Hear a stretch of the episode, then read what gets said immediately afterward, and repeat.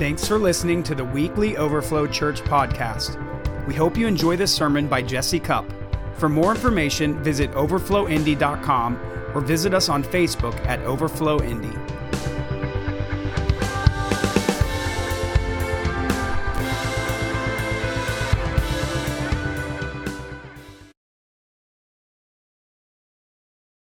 All right, I want to continue with things that we're talking about. And last week I ran out of time because we spent a lot of time praying for Israel and doing some testimonies and healing and stuff. And I ran out of time. I want to pick back up on what we're going after. And I just really believe that the things that God has put in my heart for that we're talking about right now. I think that for some people, it can feel uncomfortable. And, you know, uncomfortable is not always bad. You know what I'm saying? Like some people get uncomfortable and they're like, I'm out of here. Or they get uncomfortable and they're like, I don't want to hear this, so let me not listen now or whatever. But sometimes the uncomfortable is the things that we need to press into. All right? I like what Stephanie even prayed a while ago. I don't know if you guys have heard that phrase, but sometimes God offends the mind to reveal the heart. And that's not a bad thing. It's a good thing. He's not trying to offend people, to hurt people's feelings. Sometimes truth just helps you to evaluate if you're believing something that doesn't line up with him. And he reveals the heart so that we can repent. Amen? So I want to keep going into this stuff, and I'm going to do this. I'm just trying to connect my faith and my spirit to God's promises for Overflow Family. We talk our vision on a regular basis. You know, our vision is to expand God's kingdom on earth, and by hosting his presence and becoming a healthy family of powerful revivalists who are expanding the kingdom, right, or advancing the kingdom. Okay, we've talked about these things a lot, and people love it, but we focus a lot on presence. We focus a lot on encounters. We focus a lot on heaven on earth, but it's no less important to God for us to focus on healthy family. And we say this, and we talk about it, and people are like, hey, I like coming to church because it feels like home or whatever, and people love the warm feelings they get, and that's wonderful, but I want to tell you, that's only border, that's just entry level. What God wants to build is way beyond that, but it requires positioning of heart and commitment of heart to press into things beyond the comfort zone. And so sometimes the Lord is trying to call us higher and to engage with something that's beyond what our norm is, because how many of you guys know if you stay in your norm, you're never going to see any change happen? It actually requires us to push in past where we're staying at. We'll stagnate in that place. We got to press in for more so we can see God show up more in our pressing in. Does that make sense? If you guys can turn your Bibles to 1 Timothy chapter 3, I'm going to pick up a verse that we hit last week. And I just keep going into this a little more. 1 Timothy 3:14.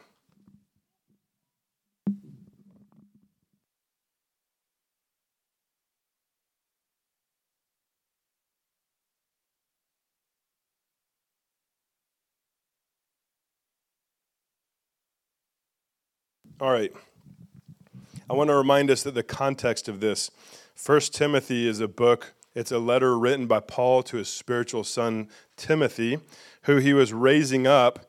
Actually, like Paul was the apostle who brought the kingdom to the region that he was in, but he was raising up his spiritual son so that he could begin being a kingdom administrator, a pastor, but a bishop, but like an overseer of God's establishment of his church in a region, okay?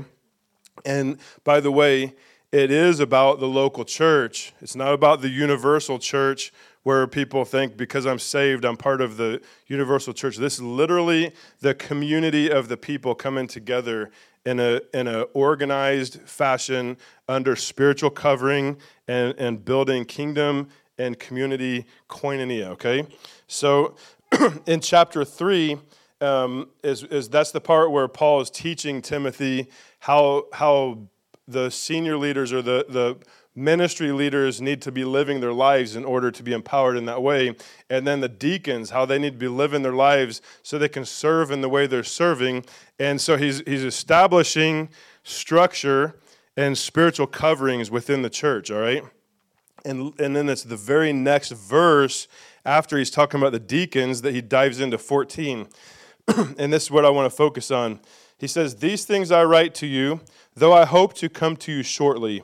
But if I am delayed, I write so that you may know how you ought to conduct yourself in the house of God, which is the church of the living God, the pillar and ground of the truth."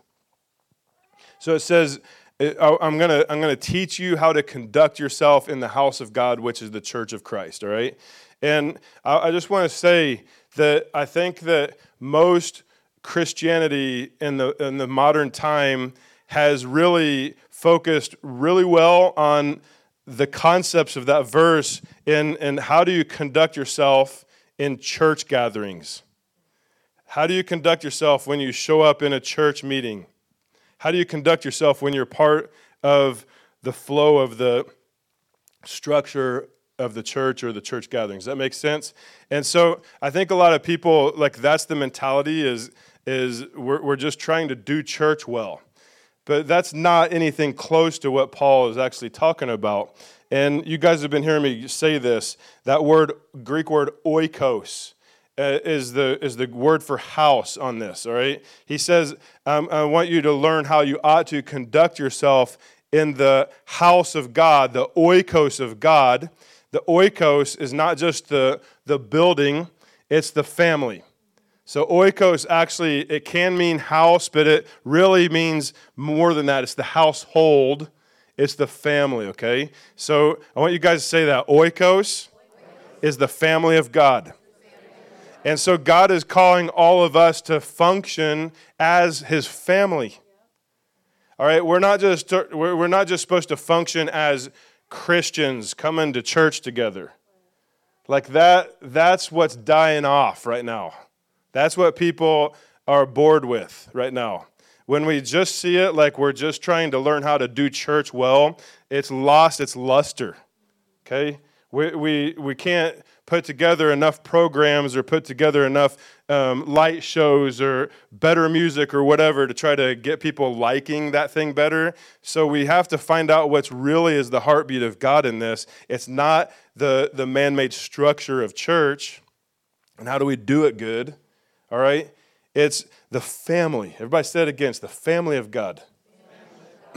And this literally says, conduct yourself in the family of God, the oikos of God, which is the church of the living God, the ecclesia. So he's literally saying that the church, and he's talking about the local church, the gathering of community, right? That is God's family. This is God's family, and I want to keep saying that over and over because I want to keep kneading the dough with this, if you will, all right? Because we need to continue renewing our minds and seeing what God thinks about this stuff. I want you guys just to look around for a moment. I know there are some people missing in this room right now. Look around because this is ecclesia, all right? It's not just that you're coming to attend a service. This is the people of God. All right? This is oikos. Why don't you guys look at somebody and say, "You are my oikos." Oikos. I've been giving messages and we've talked through so many New Testament scriptures that has that word oikos in it over and over and over. And it's talking about the family of God. It's the family of God. It's the oikos. So we need to move past just thinking about how do we do church well. And we need to start seeing the spirit of this thing the way Christ is, where we can look at one another and we can look at the corporate thing, the collective of this thing, and seeing it from the spirit. You know, when you guys look up here and you see me, see it from the spirit. Like, who am I to you? The Lord has put me here as a role That's the flow of heaven to earth. And same with Jessica and the other leaders here. And it's but it's not just about the leaders, it's about one another. And it's about us pressing into one another as family should. All right? But we need to see it with spiritual eyes. We need to see it with kingdom eyes. And that's why we're just spending time on this ecclesia topic, because I believe it, we all need renewing of our minds, so that we can be transformed into the very thing that God knows is truth, that's a higher truth than what we function from. Okay? You guys follow me? All right, so it's not just about how to conduct yourself in church meetings. I'm not saying that's not important, but it's not really what it's about. How do you conduct yourself as a member of God's family? Okay? How do you conduct yourself as a member of God's holy family? Okay? And if you ever would go to another church, it's the same question there. It's not just an overflow topic. This is a kingdom topic. Who's your family? Are you actually perceiving the church that you're a part of as your family? Are you giving your heart to one another as a family should? Ephesians chapter 2, please, verse 19.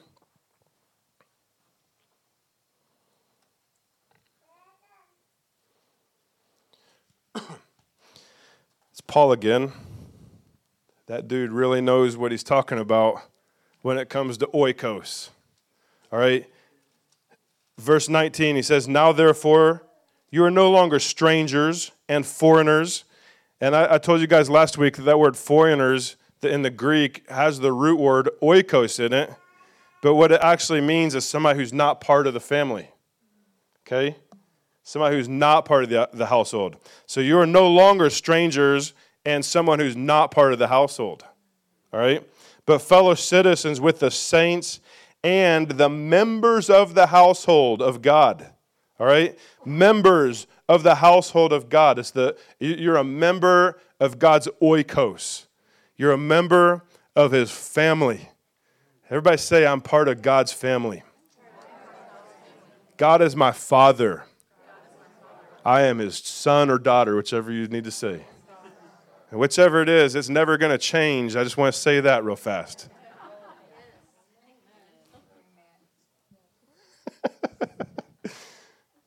God, just slip things in here and there like that. You are God's beloved child, his lovely child, a child that he looks into your heart and sees someone who he loves, someone that he begot. You've been born again of the Spirit of God, and you are his child, and he loves you so much, and he's pleased with you. You're his child, therefore you're his family. Amen? Come on. And so, but you also have to, as much as you need to understand who you are as his child, because that is the most liberating thing to ever understand.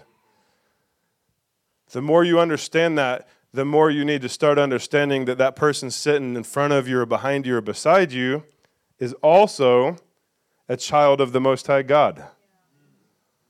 And if they're his child, and you're his child, then y'all are brothers and sisters. And so brothers and sisters have responsibilities of love for one another. There's obligations of love. You don't get to choose whether you should love that person or not. And love looks like something. It's not just a word. It's a virtue. It's a decision. It's a decision that must renew itself regularly. It's a decision to put yourself into their life and draw them into yours. Come on.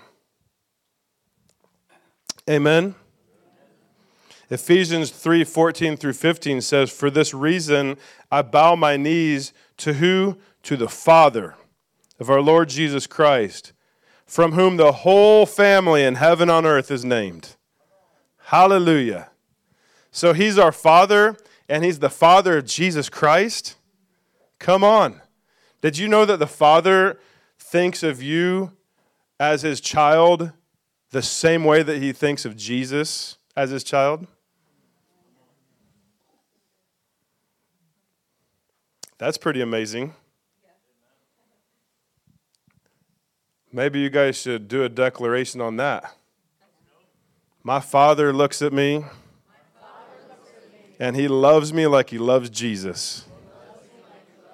My Father loves me as much as he loves Jesus. Come on. That's amazing. For God so loved the world that he gave his only begotten Son. Like he literally traded Jesus for you. Wow. That's a lot of love for you. Take a moment and have a personal encounter on that. Like seriously, take a moment and just let that truth hit your heart for it. Just a moment that the Father loves you. Sometimes we can tend to think that when you think about the collection of the 10 billion people this earth has ever had or whatever, yeah, it's worth it for all of them. No, he's not actually doing it for all of y'all or all of us. Like if it wasn't that many, it's not worth it.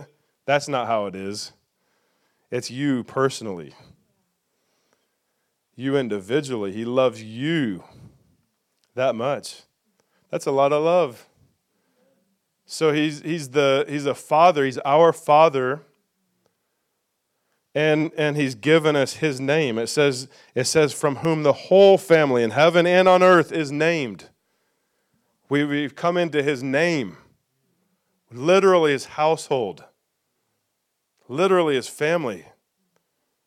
Praise the Lord. That's amazing.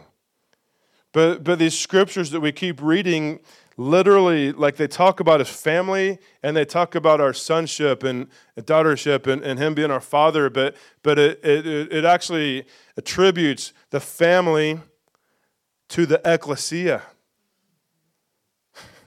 to his church. His church is so important to him. So important to him.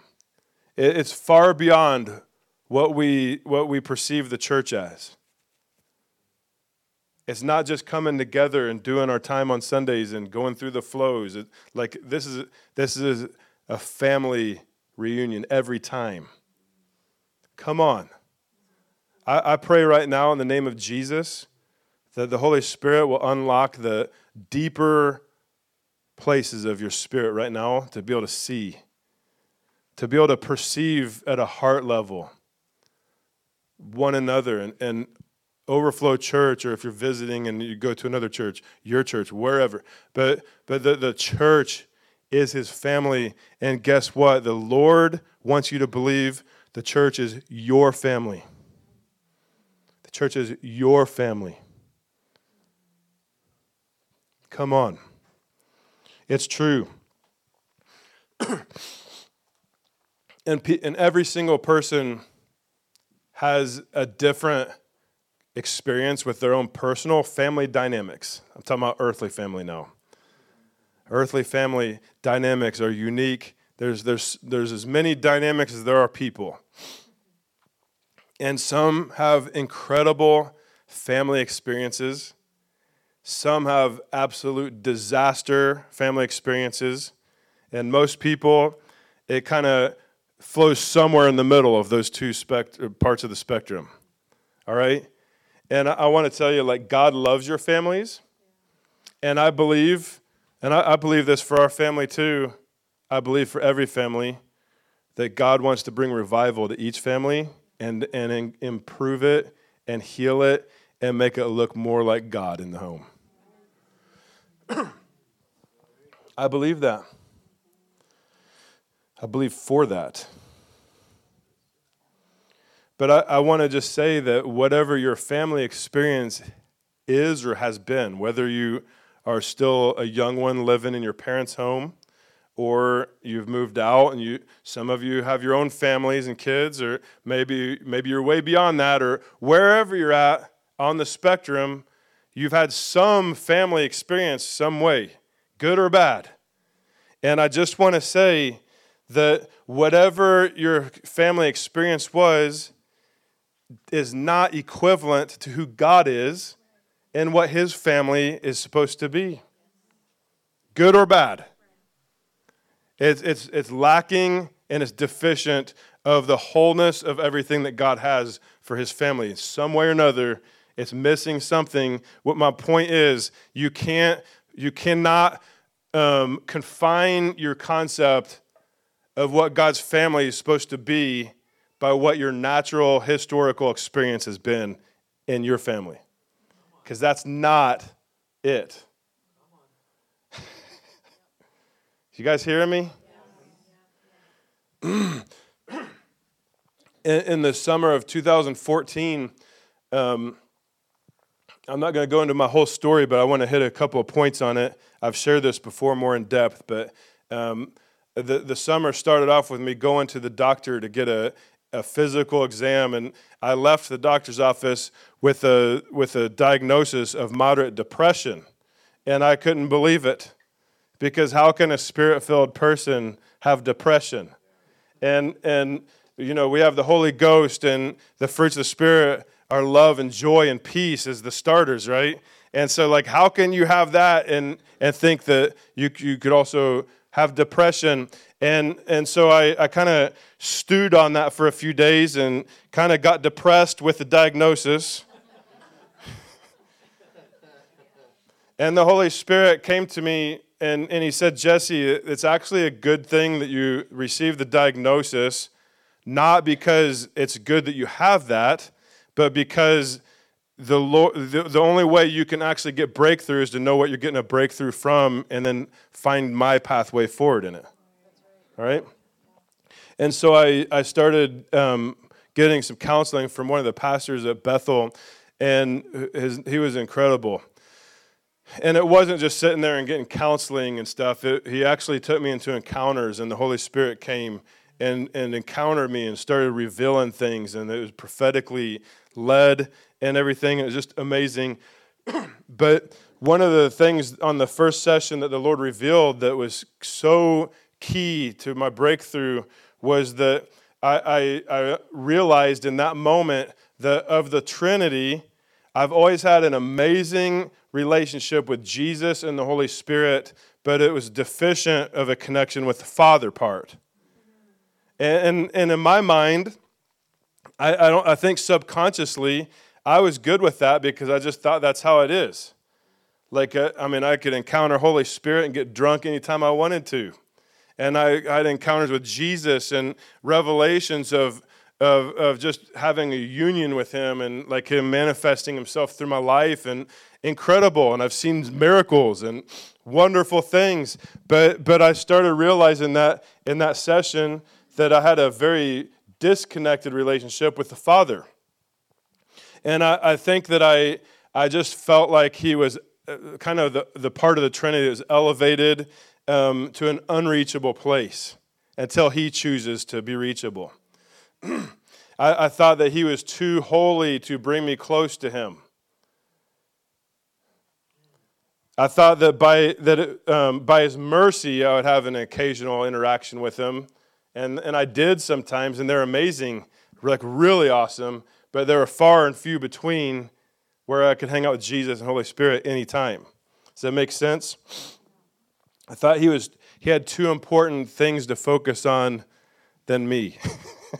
Like the matters of the world or whatever.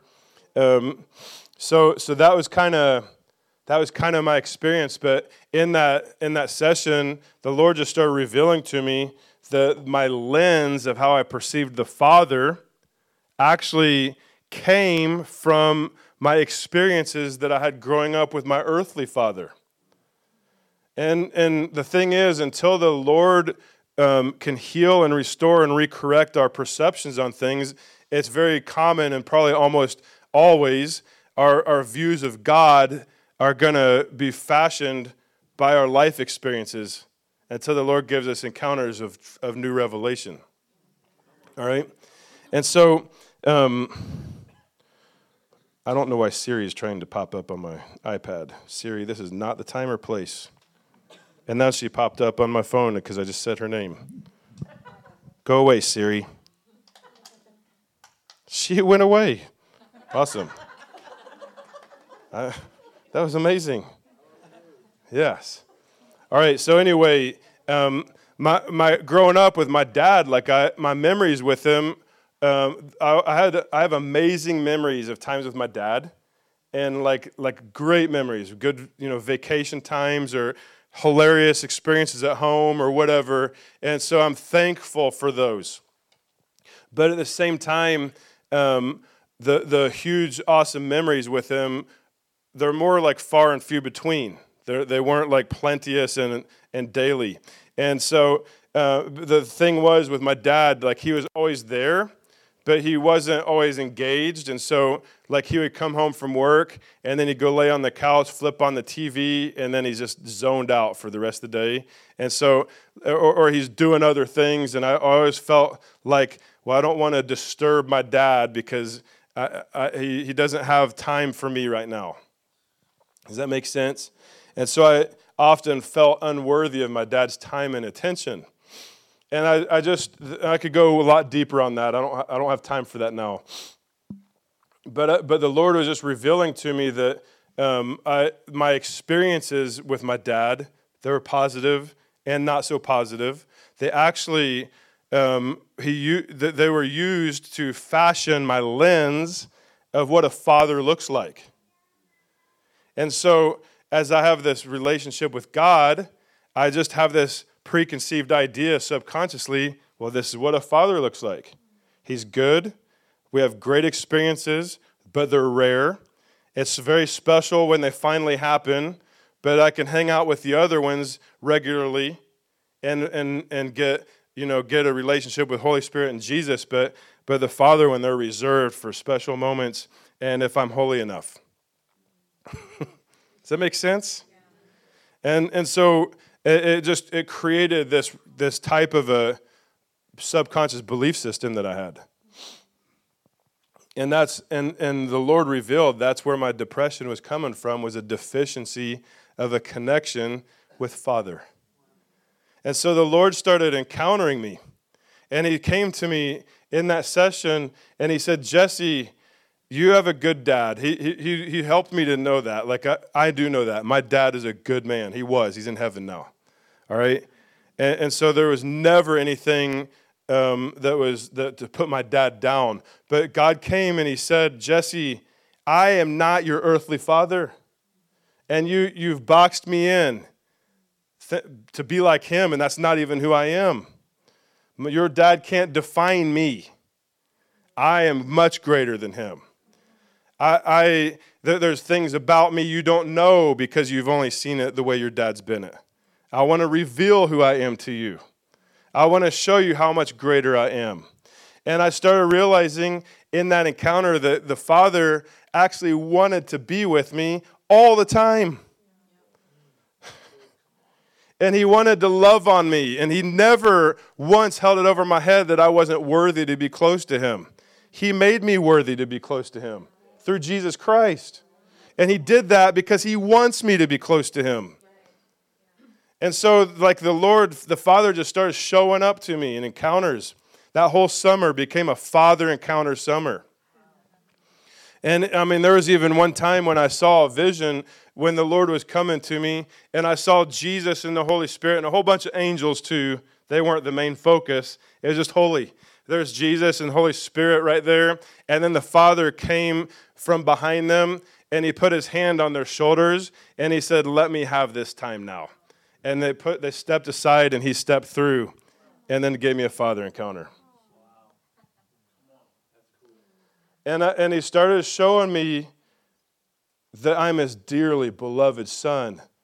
And it's not this hierarchical, I'm so far removed from the superior one that I don't deserve to be with Him, but we still lift His name up, right?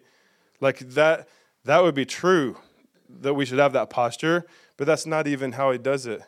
He's like, no, let's get rid of all that and let me come and be with you, with my boy. I want to be with my boy. Come on. He wants to be with you.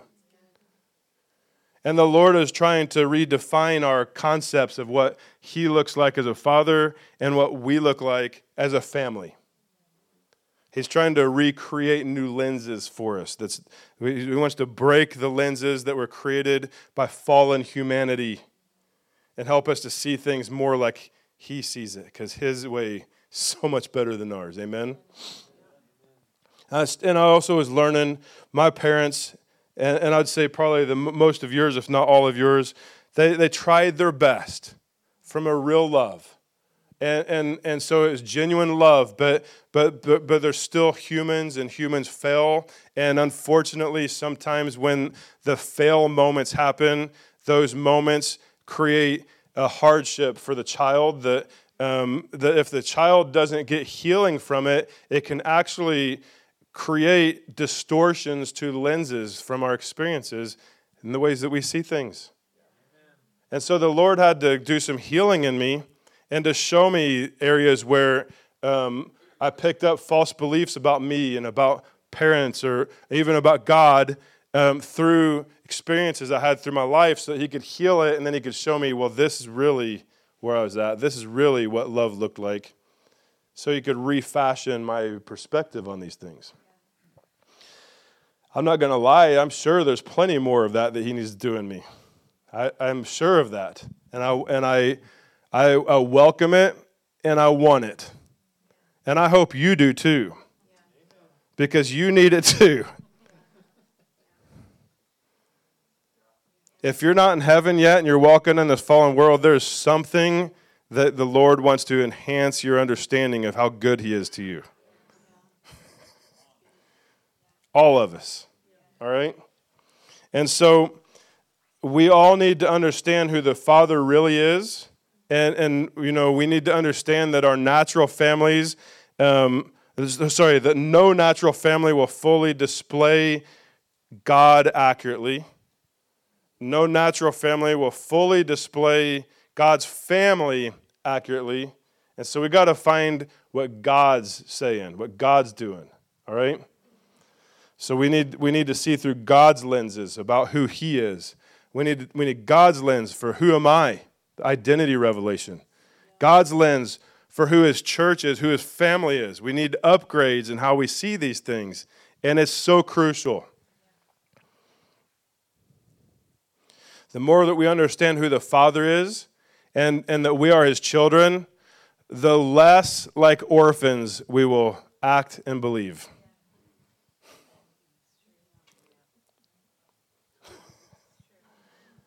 And sometimes we talk about the orphan thing, and that topic can be one of those, God will offend your mind to reveal the heart. And if that topic does make people uncomfortable or squirm, there might be something orphan under that you might need God to help you see. All right? I'm going to be honest. I know that most of my life I've functioned like an orphan, even though I was a son, because I didn't understand it. But the more that we understand it, the more we can come into alignment with who God knows that we are and who he is. We start actually acting like sons and daughters and believing like them. Amen? The more we do that, the less like orphans. The less we have that, the more like orphans. How many of you guys know that Jesus came to this earth to die on the cross so that he could make a whole bunch of orphans be not orphans any longer? Come on. And that's the work that the Father is trying to do in his church. So don't compare God's family to yours, okay? To your earthly family. He's not to be measured by the standard of our families. I want to declare this again, that God is so good in every way. Okay? In every way. He's a good Father. And Jesus even said, like, if you guys, he said, if you then, being evil, know how to give good gifts to your children, he's like calling them evil. It's like, but they were good people. But in comparison to his father, we're evil compared, right? But he said, how much more will your Father in heaven give good things to those who will ask? And so the Lord is just so amazing. He's so good. And he cannot be compared to us in the earthly realm fathering, because he's trying to heal that to help it become more healthy like he is. All right? And he's perfect in forming his family. And I know that churches are not perfect. I know the Overflow Church is not perfect. Boy, do I know that. Jessica's surprised I said that. How could you dare say this church is not perfect? It's not perfect, and you know that, every single one of you. All right? But guess what? I'm confident of this very thing, that he who began a good work will perfect it until the day of Jesus Christ. And so he's perfecting things, which means things are not perfect, which means there's flaws, that things are not right. But he's doing a work, so he's making it more and more and more perfect. It will be perfect in that day. Come on. So he's trying to do an improving work. He's trying to do a revitalization work, trying to do a restoring work of what sonship and daughtership and fatherhood looks like. Amen. So if God's our dad and we're his children, then we're his family. But if we're his family, then that means we're each other's family too. Okay? We need to remember this. That's what church is. And God's family dynamics and culture are superior to ours. Okay? Our natural family dynamics and cultures tend to be dysfunctional at some level by nature.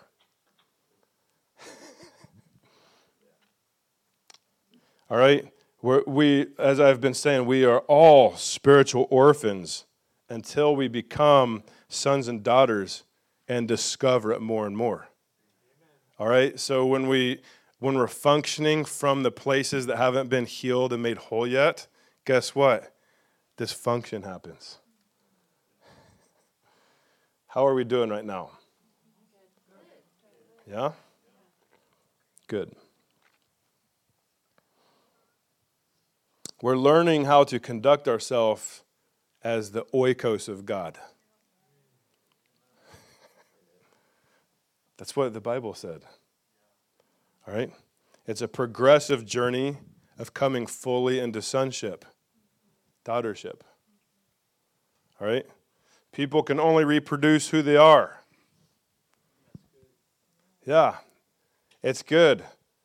But if we're functioning as orphans, orphans reproduce orphans. But when people know who they are as sons and daughters of God, you reproduce sons and daughters. The Lord's trying to do healing. He's trying to make us whole, trying to heal us from old wounds, trying to heal us from lower level mindsets of who we are, who our family is. The more that we come into that reality, or that understanding, the more we renew our minds, we become transformed into these things, and we start functioning like it. We behave according to who we believe we are.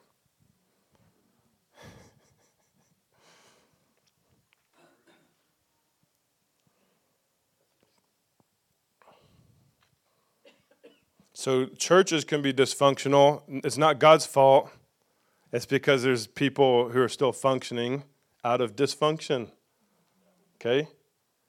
And the Lord's trying to heal. He's trying to mature. He's trying to make things better. He's trying to perfect his church until the day of Jesus Christ. All right? So we're learning to be sons and daughters, but we're still working this out. And so that means that we still might be coming out of some forms of orphan thinking. And so we are all underdeveloped in some ways or others, and that just means we need to continue maturing in the Lord. So whatever things that we see about the church that's like, man, that can't be Jesus, that's not the church. No, it's actually is the church, it's the family, but it's children who are learning how to become God's kids better. Okay, and we're going to keep learning it, and we're going to keep getting better and better. We're going to keep becoming more mature. And so the dysfunction hopefully will decrease as we grow.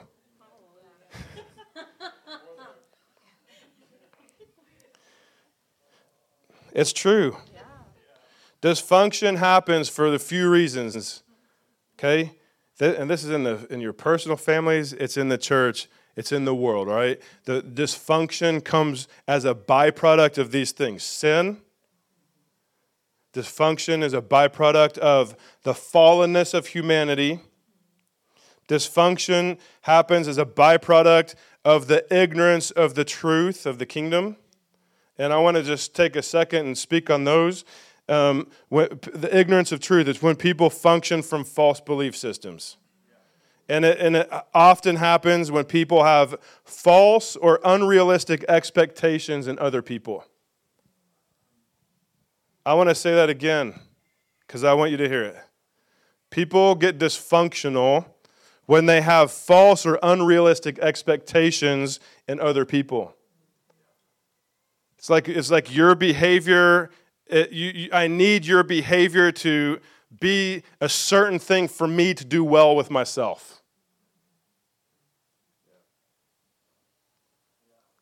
I need you to make me better. That's dysfunctional because you're abiding in the wrong vine.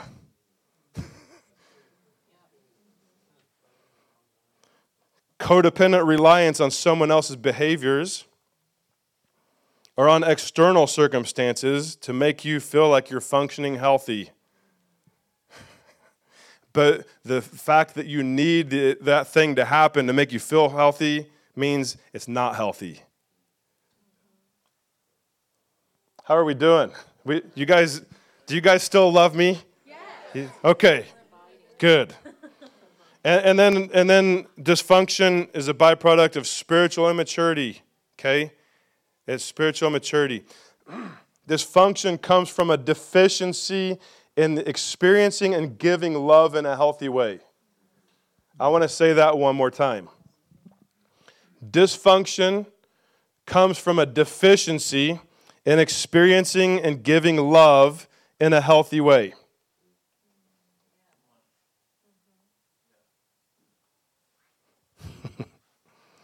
I'm seeing where I need to land my plane because I am not going to land it where I thought I was going to. We will have communion, though. All right. God wants to heal his church, all right, and restore his church to make it healthy. There's not a lot of healthy church examples for us to look at. There are some, but he's trying to make every single ecclesia healthy. And there's a work to be done to make that happen. And guess what? It's not going to all just be God making it happen because we have to put our skin in the game of getting healthy. All right? It's not going to just happen by God zapping the church. It's not going to just happen by God zapping everybody else except you.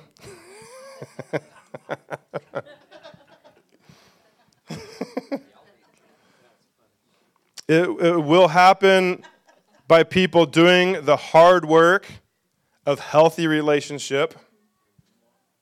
Everybody say that. I need to do the hard work of healthy relationship. All right, so the hard work of healthy relationship, the hard work of repentance when it's needed, the hard work of humbling the heart and being intentional with self-initiated works of reconciliation.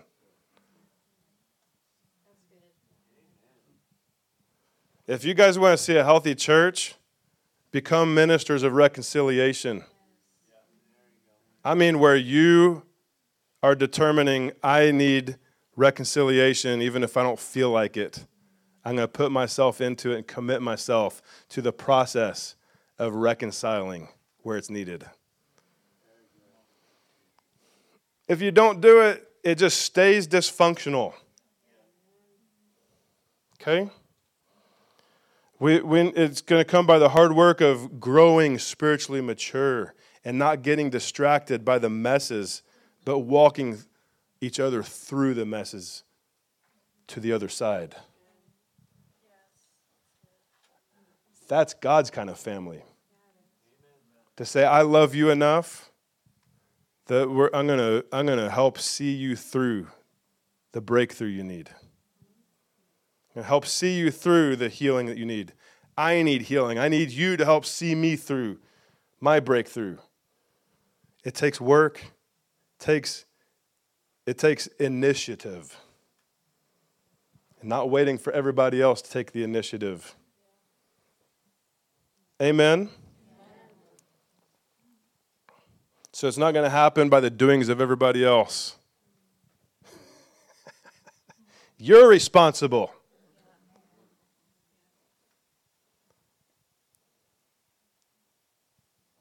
I'm responsible. It has to happen by you. It has to happen by me. If we don't do it, it's never going to happen. If everyone else works on it but you don't, the church is still going to be dysfunctional because you didn't put yourself into it. Are you hearing me? Am I offending your mind? Let it reveal the heart if that's the case. But we have to put ourselves into this. We're all responsible to making it become a healthy family, and God is depending on us to do this. Jesus literally said that the world is going to know who you are by how you love one another. Like he needs the world to see that, but if we don't choose to do that, they won't see the thing he needs them to see. We have to do it. So I just want to pray for you guys right now. It says in 2 Corinthians 5:16 through 17, it says, we regard no one according to the flesh. No longer are we going to regard one another according to the flesh. So we have a tendency of seeing things in the natural and seeing the failures and seeing the things that are deficient and seeing why things aren't great. But this is saying we need to stop seeing one another according to the flesh, because that's how we used to know Jesus, is according to the flesh, but not now. Siri came up again. But then it continues, if anyone is in Christ, he's a new creation. Old things have passed away. Behold, all things have become new. And we have to understand this, that Jesus came to not just to save us, not just to even change us, but to literally make our old thing die and then give us a brand new living thing in the resurrected Christ of Jesus. And so God can't have us looking at each other in the flesh and functioning from the flesh in his body. He needs us to be choosing to love one another well and to seeing one another as new creations, seeing one another as children of the Most High God, seeing one another as our brothers and sisters in Christ, that we are his family. We're each other's family. He needs us to see it this way. You guys hear in my heart? We are his oikos. Jessica, why don't you come up here with me? We are his oikos. We are his body. And in 1 Corinthians 11, I'm not going to read it, but I want you just to hear me out for a moment as we're getting ready to close with communion. That Paul is trying to teach them about the order of church, and he's talking to them about how we need to be really good at preferring one another above ourselves. And then he starts flowing into communion, and he starts talking about Jesus giving his body and his blood. And it says that, you know, it talks about how we got to partake of this together. And it says that we need to each person examine ourselves and examine our hearts and not take communion in an unworthy manner. He said that because people take communion in an unworthy manner, which means your heart's not in the right place, that people actually get sick and some even die because we're not examining ourselves. But he literally goes on, he talks about how we have to we need to observe the body. How did my Bible get over there? Sorry, making room for me. Oh, I do need to read one piece on this because I'm going to say it wrong. No, just leave it. I'm good. No, I actually need that. I'll hold it right here. Oh, okay. We're being the body together. Yes. I'm not offended at you. Thank you. Neither I am you. All right, so Jesus, okay, so he says, take and eat. They're passing the communion around. I want you guys to hear my heart on this part, okay?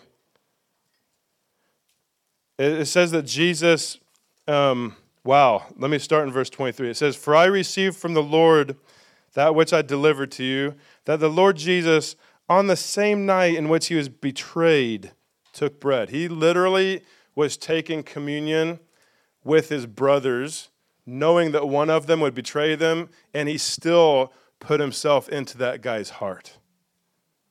He didn't even hold that against him. He still included him in this intimate experience together, a betrayer. If that doesn't show us something.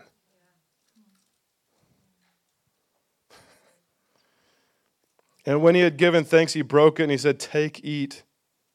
He says, take, eat. This is my body, which is broken for you. Do this in remembrance of me. And in the same manner, he also took the cup after supper, saying, this cup is the new covenant in my blood. This too, as often as you drink it, in remembrance of me. And then he says, for as often as you eat this bread and drink this cup, you proclaim the Lord's death till he comes.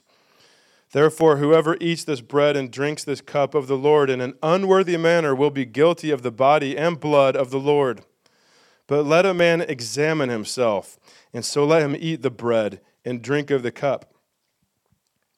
Now, this is actually calling us to make sure, like, if you have sin, get it right, like right now.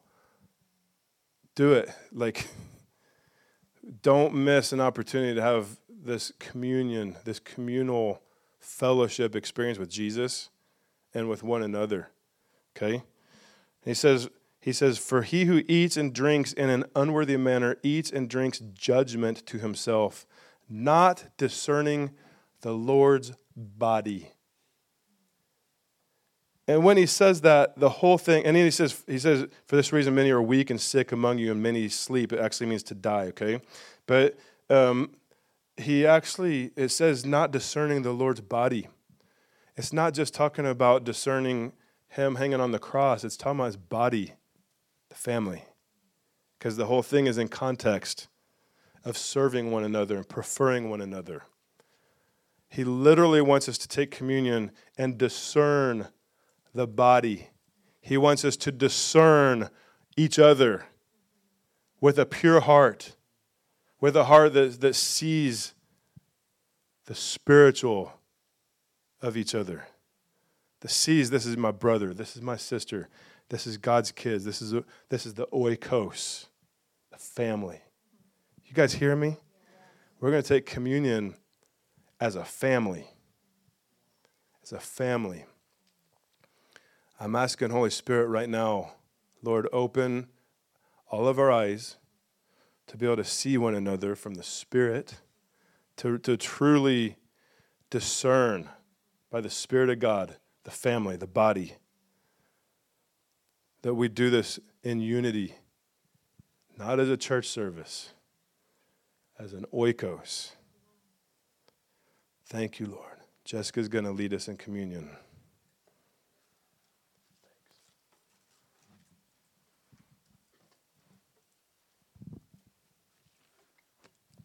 So if you can close your eyes and bow your heads.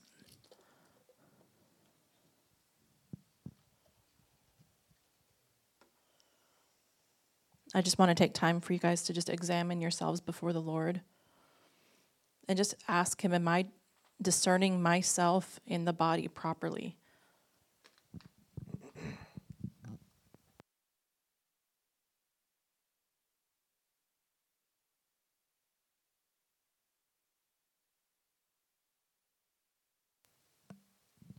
And if he shows you that you're not, all you have to do is repent, which means change the way you think. It's that easy. And receive the truth of who you are and who each other are, and choose to come into that truth.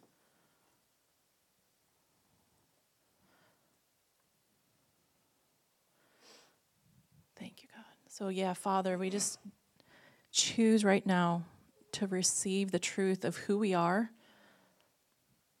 Forgive us for seeing ourselves less than, for seeing ourselves as insignificant, or feeling like it doesn't matter whether we're a part of it or not. And we choose to believe the truth that you do call us as members of your body.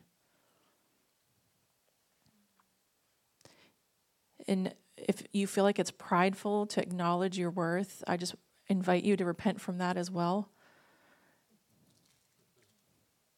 Sometimes in Christianity, it feels humble to demean ourselves, and I don't feel like the Lord has pleasure in that.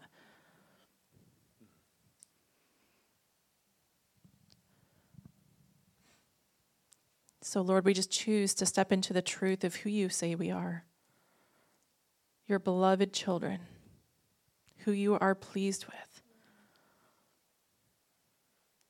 I just invite you for just take a few moments and just enjoy and feel the pleasure of the Lord over you.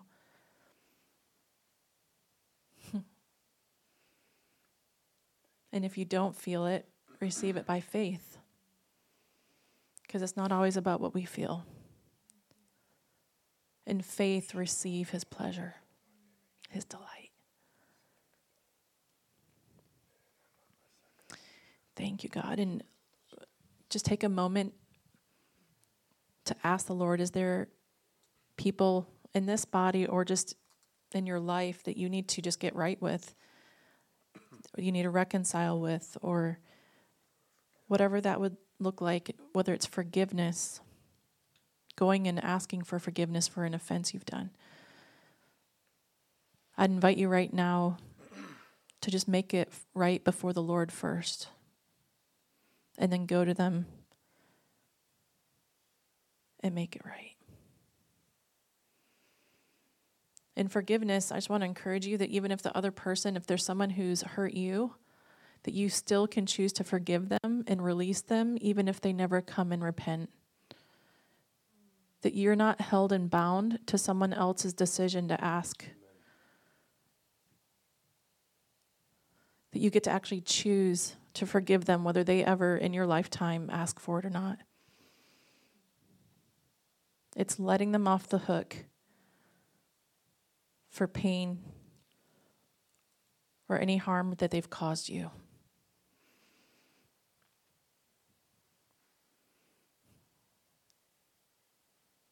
Lord, teach us to forgive quickly, like children.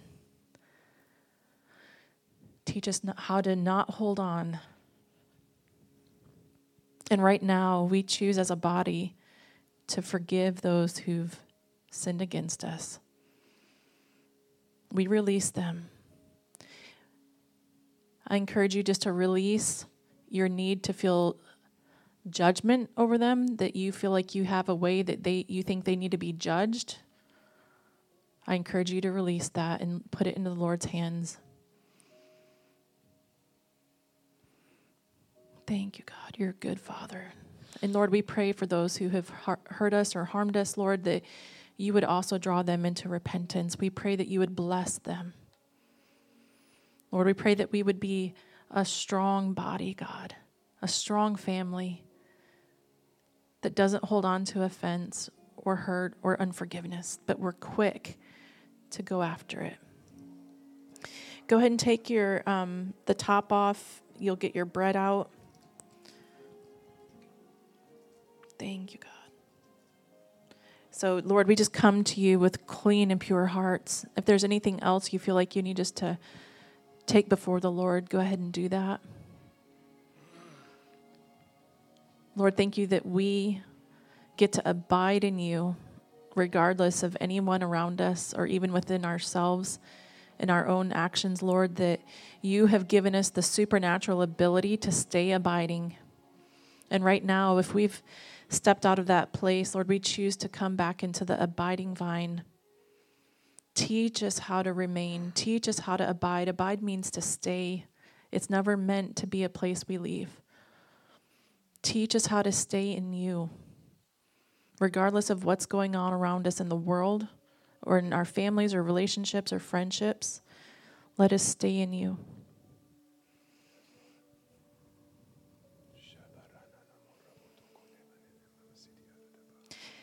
And as they were eating, Jesus took bread, blessed it, and broke it, and he gave it to his disciples, and he said, "Take, eat, this is my body." So I just invite us right now to take the body of Jesus together.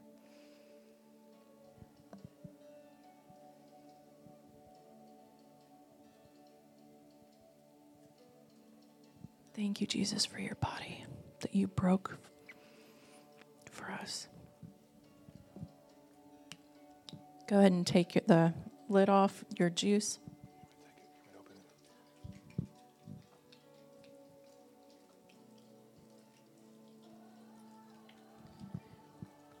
Then he took the cup and he gave thanks.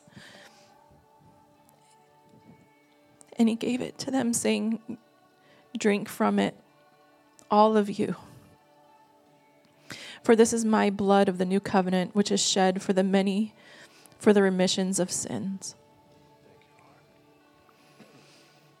So thank you, God, for your blood that does forgive us of our sins. I invite you to take it all together.